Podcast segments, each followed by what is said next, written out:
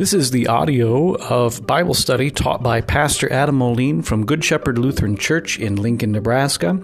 You can find our website at goodshepherdlincoln.org, and there's a uh, treasure trove of other information available there as well. Uh, let's get into Bible study now.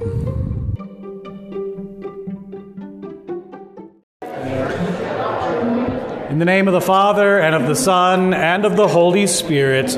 Amen. Our Father, who art in heaven, hallowed be thy name. Thy kingdom come, thy will be done, on earth as it is in heaven.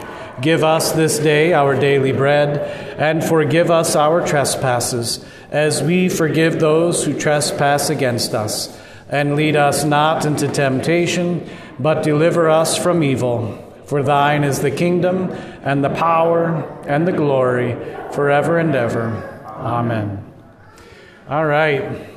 We are working our way through Genesis um, chapter 3 right now, and we're working our way through Genesis 3 1 through 5. Um, if we get any further than that, we'll just keep on reading. Um, we've been talking about how Satan works and who he is. And can everybody hear me okay? Is that loud enough? Okay. He is a angel. He was created by God. But he, in pride, fell into sin. And now, everything that he does, he does in an effort to undermine God and God's Word. And so, the way he does that is by deception, by telling lies, by changing what God's Word says. And that's what we were talking through last time in Genesis 1 or Genesis 3 1 through 5. So I'm going to read that again and we're going to pick up where we left off with Satan and how he works. Now the serpent was more crafty than any other beast of the field that the Lord God had made. He said to the woman, Did God actually say, You shall not eat of any tree in the garden? And the woman said to the serpent, We may eat of the fruit of the trees in the garden, but God said, You shall not eat of the fruit of the tree that is in the midst of the garden, neither shall you touch it, lest you die. But the serpent said to the woman, You will not surely die, for God knows that when you eat of it, your eyes will be opened, and you will be like God, knowing good and evil. And so we talked about the things Satan does with God's Word. And we talked about these three things doubt, contradiction, and lies. He puts God's Word and its truthfulness, truthfulness in doubt by just asking questions about it. And then he directly contradicts it. That's not true. And then he lies, telling you a benefit you get for rejecting God's word that is not actually true. And we see this in all sorts of ways still playing out in our modern times and in our modern society. Okay, so we talked about the transgender movement last time. We could do it with all sorts of things, right? Even, um, even like the, oh, I'm going to get in trouble here, but I'm going to do it anyways. So prepare to throw things at me. Even things like the ideas that are behind the American dream. In, in this, this regard, the American dream, in one sense, is for you to be what? Successful and wealthy, because behind that is the idea whoever dies with the most toys wins, right? And I'm not saying it's bad to be successful, it's good. I'm not saying it's bad to have money, it's, it can be good. But when it becomes the sole driver of your life, we have a problem. Because what does God say? Where do we live for? For the things we have here? No. No, for the things that are to come. Store up your treasure where moth and rust do not destroy. Um, if you live only for here, what does God say? Is it good or bad? We can just be simple. the world says it's good, right? And it advertises this all the time. right? This is why. Um, this is why you hear so much about Taylor Swift and Travis Kelce right now. Right? Do you guys know who they okay. Everybody?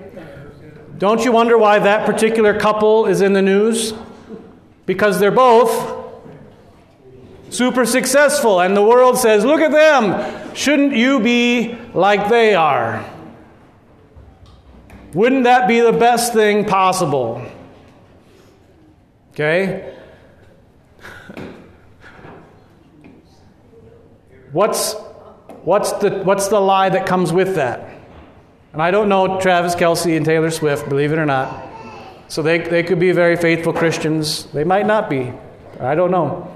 Okay? I have my guesses, but I just don't know.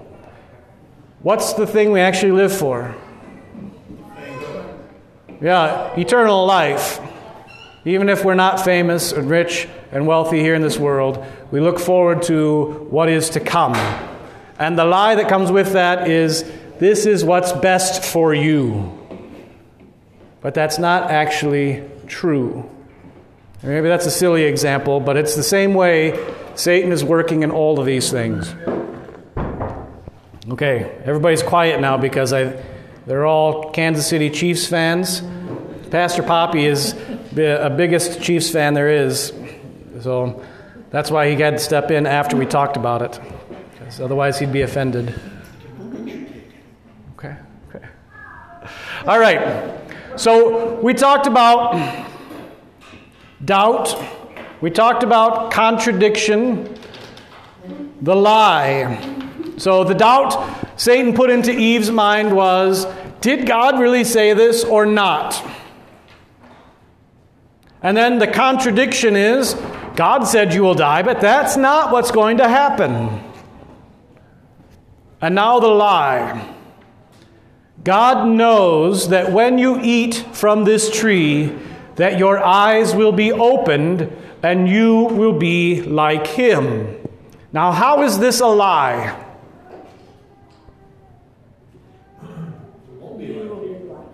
You will be like him. Okay. Were Adam and Eve already like him in some ways? What ways? They'd live forever. And, that's a progressing forward sort of eternity, which is a little different than God's, but it's true. Were they holy? Were they good? Were they righteous? Were they blessed? They had all these things that were mirroring God. In fact, we learned last time that Adam and Eve had the image of God. Remember, we told you to memorize that verse?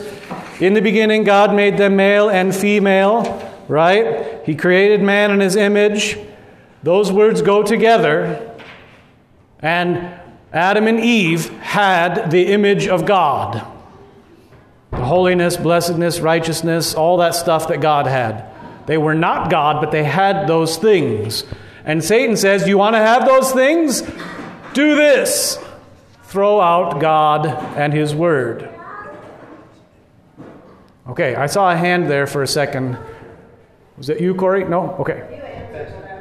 Okay, perfect. Ken's coming around with the basket for um, um, Michael Paul in Taiwan. So they had these things, and now Satan says, You want to have what you already have? Disobey God. And essentially, what he's saying is, God doesn't want you uh, to eat from this tree because it'll be too good for you. He doesn't want, God doesn't want good for you. He wants you to be stuck. He wants you to be a slave. He wants you to be caught up and unable to think for yourself. And in this way, Satan is telling them a lie. And the lie is the lie that rules our world right now in many ways. You can be your own God if you want to. And this is what is fulfilled in all the hedonism we see in our world. Why do people do all the disgusting things that you see in the world today, including us? Why do we do that? Because ultimately, who do we want to be God? Ourselves. Does that make sense? So the lie is there also. And with these things, then, Satan is undermining God's word. And that's the way that he is still working now. In that sense, Satan is a one trick pony. He's always, always, always attacking God's word. He's very, very, very good at it, and I don't want you to think he's no big deal because he's a one trick pony. But he's always, that's how he attacks us. That's how he's after us. That's how he undermines the Christian faith. Error, opposition to what God's word says. So, what's the way that you, as a Christian living today, ought to be on guard for this? Know God's word. Know God's word. How do you know God's word? Hearing, reading, Hearing, reading, singing, right? We- One of the things we introduced uh, a couple months ago was a hymn of the month. Um, how did you learn the ABCs? Everybody can sing it, right? A, B, C, D, little star, how I. Oh, no, wait. right? You learned it set to music. Why? Because it makes it easier for you to memorize. So, why do we sing hymns? Why should you sing hymns and memorize them and learn them? So that you have God's word in your head in a way that you can remember it. And, and you, this happens whether you realize it or not, right? So memorize hymns, read your Bible, listen to faithful people reading the Bible, listen to faithful people preaching on the scriptures. You, as a Christian who have been made alive by the waters of baptism and by the Holy Spirit, you need to do these things. Okay? All right. Questions on that? Yes, Clint. I don't know if it fits in with the doubt or the contradict or the lie or all three. But there's got to be a grain of truth in it. Otherwise, it doesn't work. Yeah. From Satan's end, there's got to be a grain of truth. And this is, um, he he said, there's got there's usually a grain of truth in there. I'm going to say usually because you also have crazy people like, um, I, I don't even want to talk about them, but there's crazy people out there who are not based on any truth. But 90, They're open. You're out, they're, they're Yes. Open. That's true. 99% of the time, there's a grain of truth in it. And I would even say most of the time, there's more than a grain of truth in it. Right? Even if it's 99% right and the last 1% has a problem, you should be wary of it. I think this is how we ended last, last week talking about that. You want the truth, the whole truth, and nothing but the truth. And that comes from God and His Word that reveals that to us. All right, Tim. other ways in which they were already like God is they already did, in a sense, know good and evil. They had the capability before they fell of sinning or not sinning. Um, you know, they also had uh, uh, self-awareness, intelligence, things like that. But uh, More than us. Yeah. and uh, but yeah, that one in particular was a really sneaky lie because they already had it. Amen. Amen. All right. Okay, we're going to keep plugging away then, unless there's any other questions. We're going to read verse 6 and 7.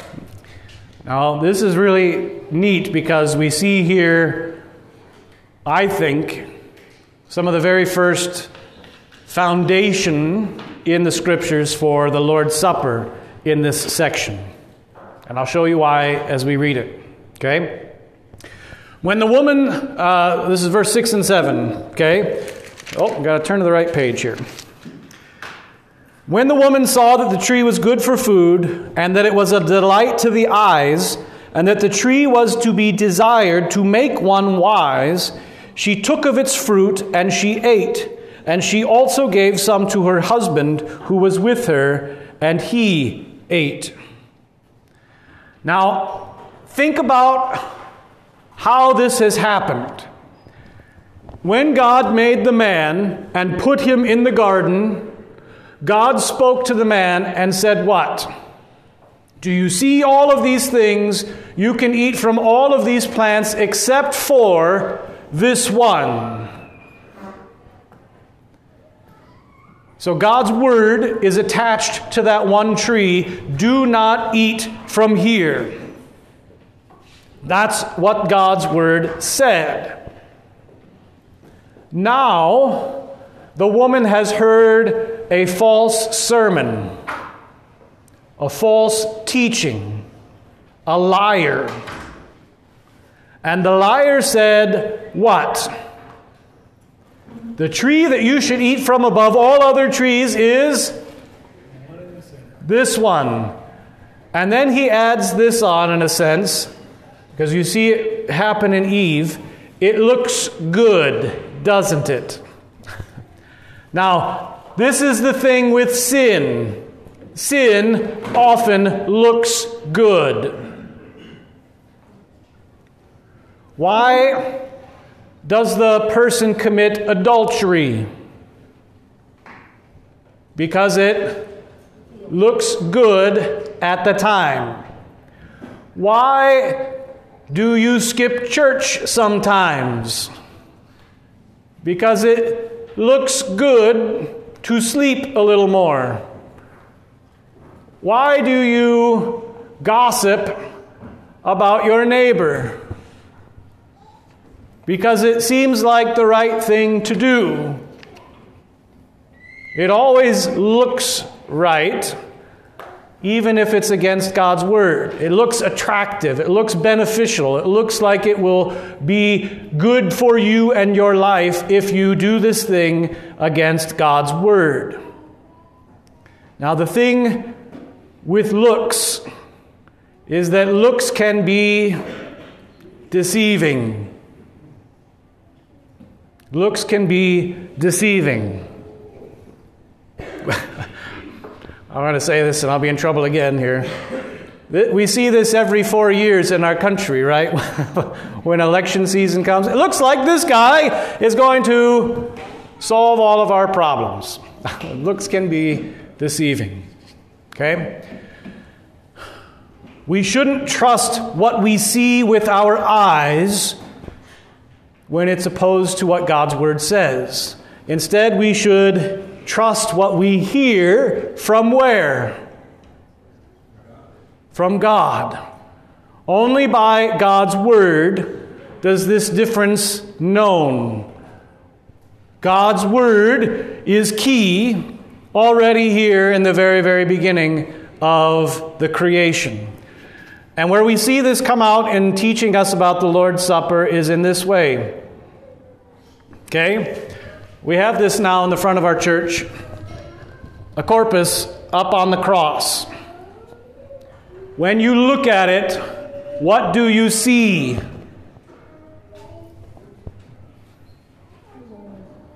What's that? Do we see the Lord, Jesus? Is it beautiful? No, I mean, we could say it is artistically or whatever, but let's just Let's have a real person hanging there. Is it beautiful? It's gruesome. Um, we, we have this beautiful, clean Jesus, right? No mud or dirt, very little blood that's on him. In reality, how was he? Have you seen the movie The Passion of the Christ? Right? Where they try to very vividly depict how Christ might have looked after he had been flogged by soldiers, after he had been up for over 24 hours, after he had sweat blood in the Garden of Gethsemane, after he had been forced to carry the wooden cross out to Golgotha, do you think he was as clean as we depict? Or as beautiful in that sense, in just the pure definition of what is beautiful and what is not? No. To our eyes, how does it look? And we hear this sometimes, right? Sometimes the arguments against having a crucifix are, it's offensive. Have you ever heard anybody say that? Okay. Why is it offensive? Because it does not look good. What if I told you to eat from the man hanging on the cross?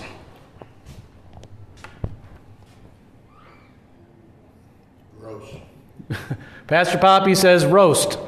Oh, he said gross. I just. it's, it's gross. How many of you have eaten a dead person before? Okay. Linda raised her hand. okay. Have you ever eaten a dead person? No. Okay. we were worried there for a second, Linda. That's okay. No, I'm just giving you a hard time. okay. How about this? What if he's not even quite dead yet? Should you eat him then while he's still alive? What do you think about the Donner Party from the Oregon Trail days? I think they did what they needed to do. they did what they needed to do. Was it good? No. Now, God, with His Word, tells you what? Eat Jesus. Eat Jesus. The fruit of the tree of the cross, just like we sang in our opening hymn today. Eat Jesus. And God's Word says when you eat Jesus, is it good for you or bad for you? It's good. Brings you forgiveness of sins, life, and salvation. It doesn't look like it would be good. It doesn't look like it's possible. But God's Word says we should and that it's good for us. Now compare this with the tree of the knowledge of good and evil. What's there? We always depict it with the same fruit. We don't know what kind of fruit it was, but there's a fruit. And what does Eve see in the fruit? It is pleasing to her eyes. And it looks like it would be good for food. This looks bad for food. The fruit looked good for food. God's word says, which one should you eat? Jesus. And which one is not what you should eat? The forbidden fruit. You see how that's in, uh, set up as in distinction from each other? Okay, and that's what we sang in that opening hymn for today as well. Okay? Because this is our theology. We eat Jesus in, with, and under the bread and wine. Every person in every little piece of bread gets the whole Jesus. Every person in every sip of wine gets the whole blood of Jesus. You get Jesus and you eat him, and it's good for you. Even if it doesn't look like it in the bread and in the wine, even if it doesn't look like it would be good, even if you could see what you were eating, God's word brings that about. All right, Tim. It's not good for your own self, but that actually is also a way in which it's good for you. Sure. I don't want to go down that path too much, but I agree with you. Just for the sake of time. For the sake of time. I, I, I agree. That's why we practice closed communion. Okay, Tim.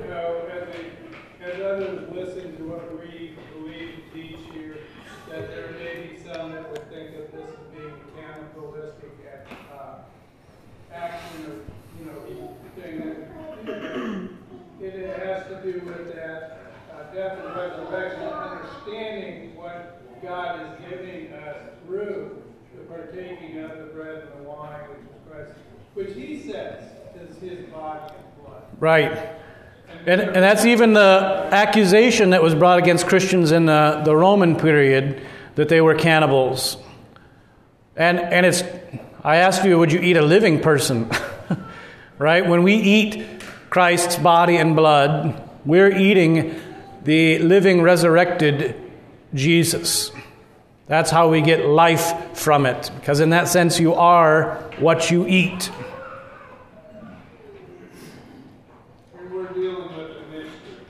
Yes.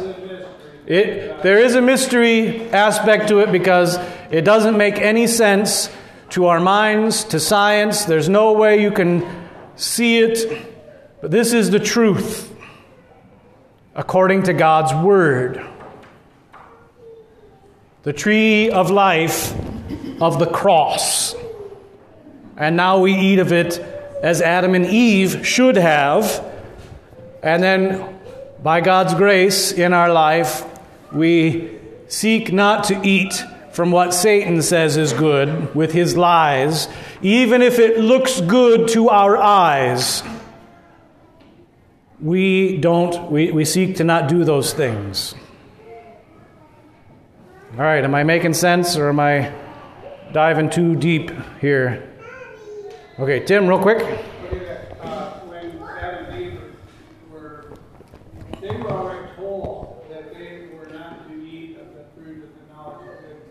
Correct. From that, uh, that, and, and, or they would die. So the law, God was already giving them the law prior to Satan. Yep, yep. But if you look at it from the standpoint as they ate of it, Satan was telling them this is going to be a good thing for you. Yep. Is this feeding is really good for you. Exactly. Exactly. Okay. So they eat from the tree which they should not eat.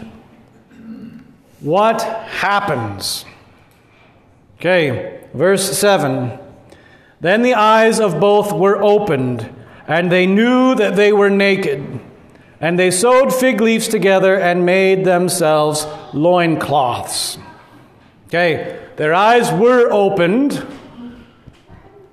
but they found out that that wasn't as good as they had thought. Because what do they see? That they were naked. Now, weren't they naked before? Yeah, remember when we talked about marriage? Okay, uh, chapter 2, verse 25. The man and his wife were both naked and were not ashamed. They have been naked always, but now they see it and they feel something about it. Okay, if you accidentally came to church this morning naked, and everybody saw you naked. If, let's just do it this way for fun. He's sitting in the front. If Pastor Poppy came to church naked and we all saw him that way, okay, how would he feel and how would all of us feel seeing him that way? We, we would all be washing our eyes with bleach, right? how would you feel, Pastor Poppy? He would feel he would feel shame. Shame. Okay, now Adam and Eve feel shame in their nakedness where before they did not. What is different? Okay, to understand this, think about your kids. When your kid does something naughty and you catch them, even when they're like little toddlers, and you say, hey, you shouldn't do that. What does the kid do? They look down, they give you that look, right? The puppy dog eyes. Why?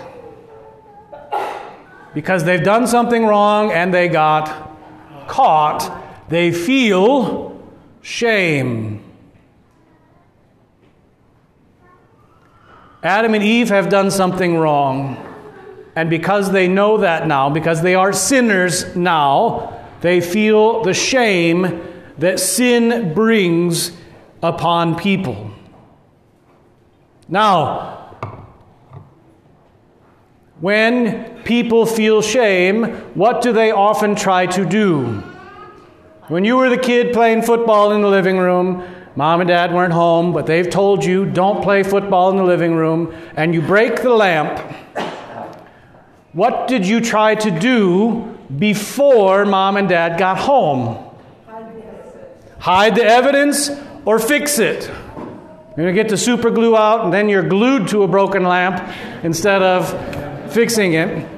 You try to hide and cover up what it is that you have done. This is self justification. And Adam and Eve tried to do this as well.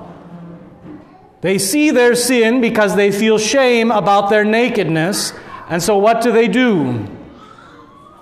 They weave together fig leaves in an effort to make loincloths to cover up their nakedness. They seek to justify themselves by their own actions. Now, I'm going to give this away. Is this going to work?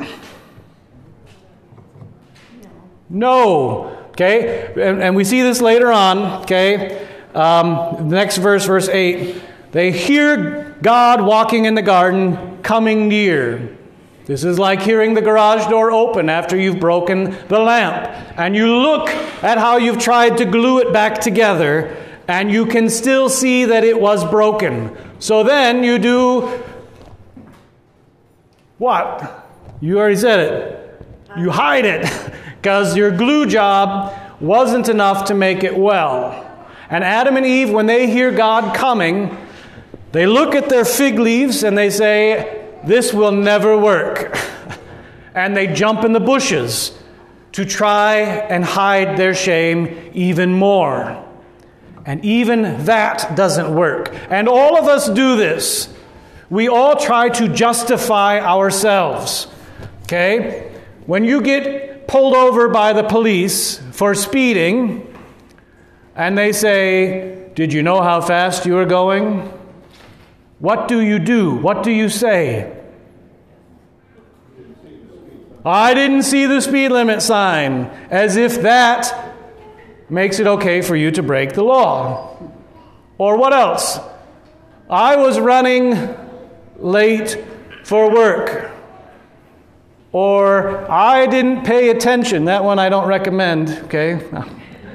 I've never gotten a speeding ticket, but I, it doesn't sound to me like that would work well. okay? You tell some sort of justification for the thing that you've done that is wrong. And it's not just speeding, it's for all sin. People do this, right? Why are you trying to live your life as the opposite gender? Well, that's what I feel inside. Why is it that you commit adultery? Well, my spouse wasn't making me happy. Why is it that you gossiped about your neighbor? Well, they did this thing and I was warning someone else. Why do you skip church? Because I stayed out too late and I was really tired and I wouldn't have been able to focus anyways. For all sin, we all are self justifiers, just like Adam and Eve were. We try to hide what we've done or to say some sort of a word that's usually a lie to make what we did okay, even though what did God say? You shall not do this, but instead you should do that. Every single person here and I hope you're not offended by me saying that, including me, we all do this all the time. All the time. All right, I saw a hand. Sandy? I've always wondered if once they sinned, the thoughts changed and they were having unclean thoughts. And that's why they were why they were looking at each other. I think they probably are. right? Um, But we have to be a little careful with that in this way. So, Sandy's question was she always thought that after they had fell into sin, they had to make clothes because they were looking at each other and thinking impure thoughts. I agree they are thinking impure thoughts. But we have to be careful with that because, because of this. So I hope you don't get uncomfortable. Who invented sex? Who built bodies to have sex with other bodies? Man and woman within marriage. And he said, Be fruitful and multiply. So we have to be careful because there are some people who today teach that the act of having sex with your spouse is sinful in its very nature, and it's not. But when, when they fall into sin and then they look at each other, yes, all the shame that sin brings now is also brought into the things that take place within sex and every other aspect of their life. Does that sound all right? Okay. Doctor? Well, in my case, when I look at the corpus now, I feel guilt for my sin to a level I didn't feel before the corpus was there. Uh, you know, and uh, because it's my sin that helped put it there. Yeah. He says he, when he sees the corpus now, he feels guilt for his sin. And I think that there's nothing wrong with that as well as long as you also see what is happening on the cross. It brings you the forgiveness for that sin. I take communion and feel it's washed away. Right. You take communion and feel that it's taken away. Absolutely. So don't only see guilt when you see the cross, also see God knew your sin and did what was necessary to pay the price for it, that you might have forgiveness, life, and salvation in His name.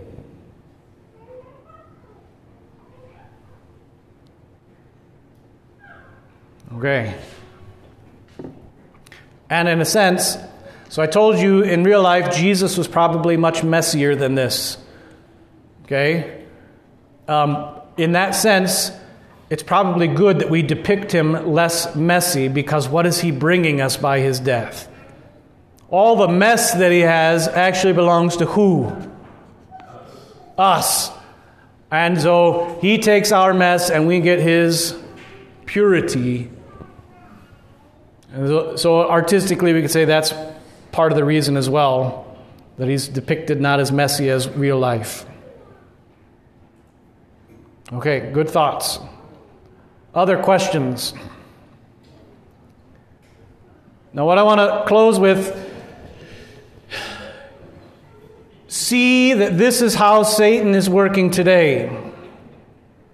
Something looks good to your eyes, and he says that it is, and it's a lie. He undermines God's word. He brings doubt into your heart. This is how he works. Know this. This is how he's working with these big issues of our day transgenderism, homosexuality, theft, and greed. Uh, he's working this way in the political world when he says, You'll be saved by the person you elect, because that's not true, only by Jesus. He does this in the religious world also. Okay? Um, both of these things, if you go all the way back, we talk about those three estates, they're in that third estate. Okay? He even allows 90% of it to be true, as Pastor Poppy said, with the last 10% having the lies in it. Like, so a really good example of this is Mormonism. They use all of our vocabulary. The 10% that's wrong are what they mean by those things. There's more to it than that. I'm oversimplifying. Okay? Mormonism is an example of this. It has some things that are taken from our scriptures, but the end results are lies. Even um, false teaching in church bodies that don't believe God's word is true. Okay? the conclusions are wrong. This is how Satan works. He wants you to fall again the same way that Adam and Eve did. Um, because as we fall into sin, it hurts our faith. It hurts our faith when we sin, knowingly, unknowingly, day in and day out. It hurts our faith. That's why we should seek not to sin and seek to do what's right and to live as a Christian. We will never do so perfectly in this world. Never.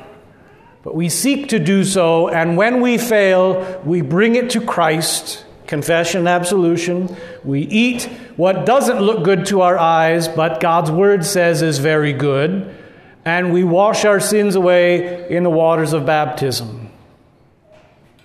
That then is our life until such time as Christ brings this world to its end, destroys it by fire, raises us from the dead, and we live forever in a place where sin slowly becomes a memory from further and further and further ago.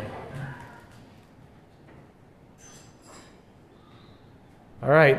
Any final questions, real quick? All right. Next week, we're going to then look at how God addresses Adam and Eve and that's going to teach us the foundation. Remember, we had foundation for the Lord's Supper today. We're going to see the foundation for confession and absolution in this. Okay? Because we still act like Adam and Eve, but God wants us to confess our sins and to have them forgiven. We're going to see that. And then we'll probably get into the first promise of Jesus as well. So you see now all the sacraments have their foundation in these first three chapters of Genesis, and our entire faith is founded there as well. All right. The Lord bless you and keep you. The Lord make his face shine upon you and be gracious unto you. The Lord lift up his countenance upon you and give you his peace. Amen.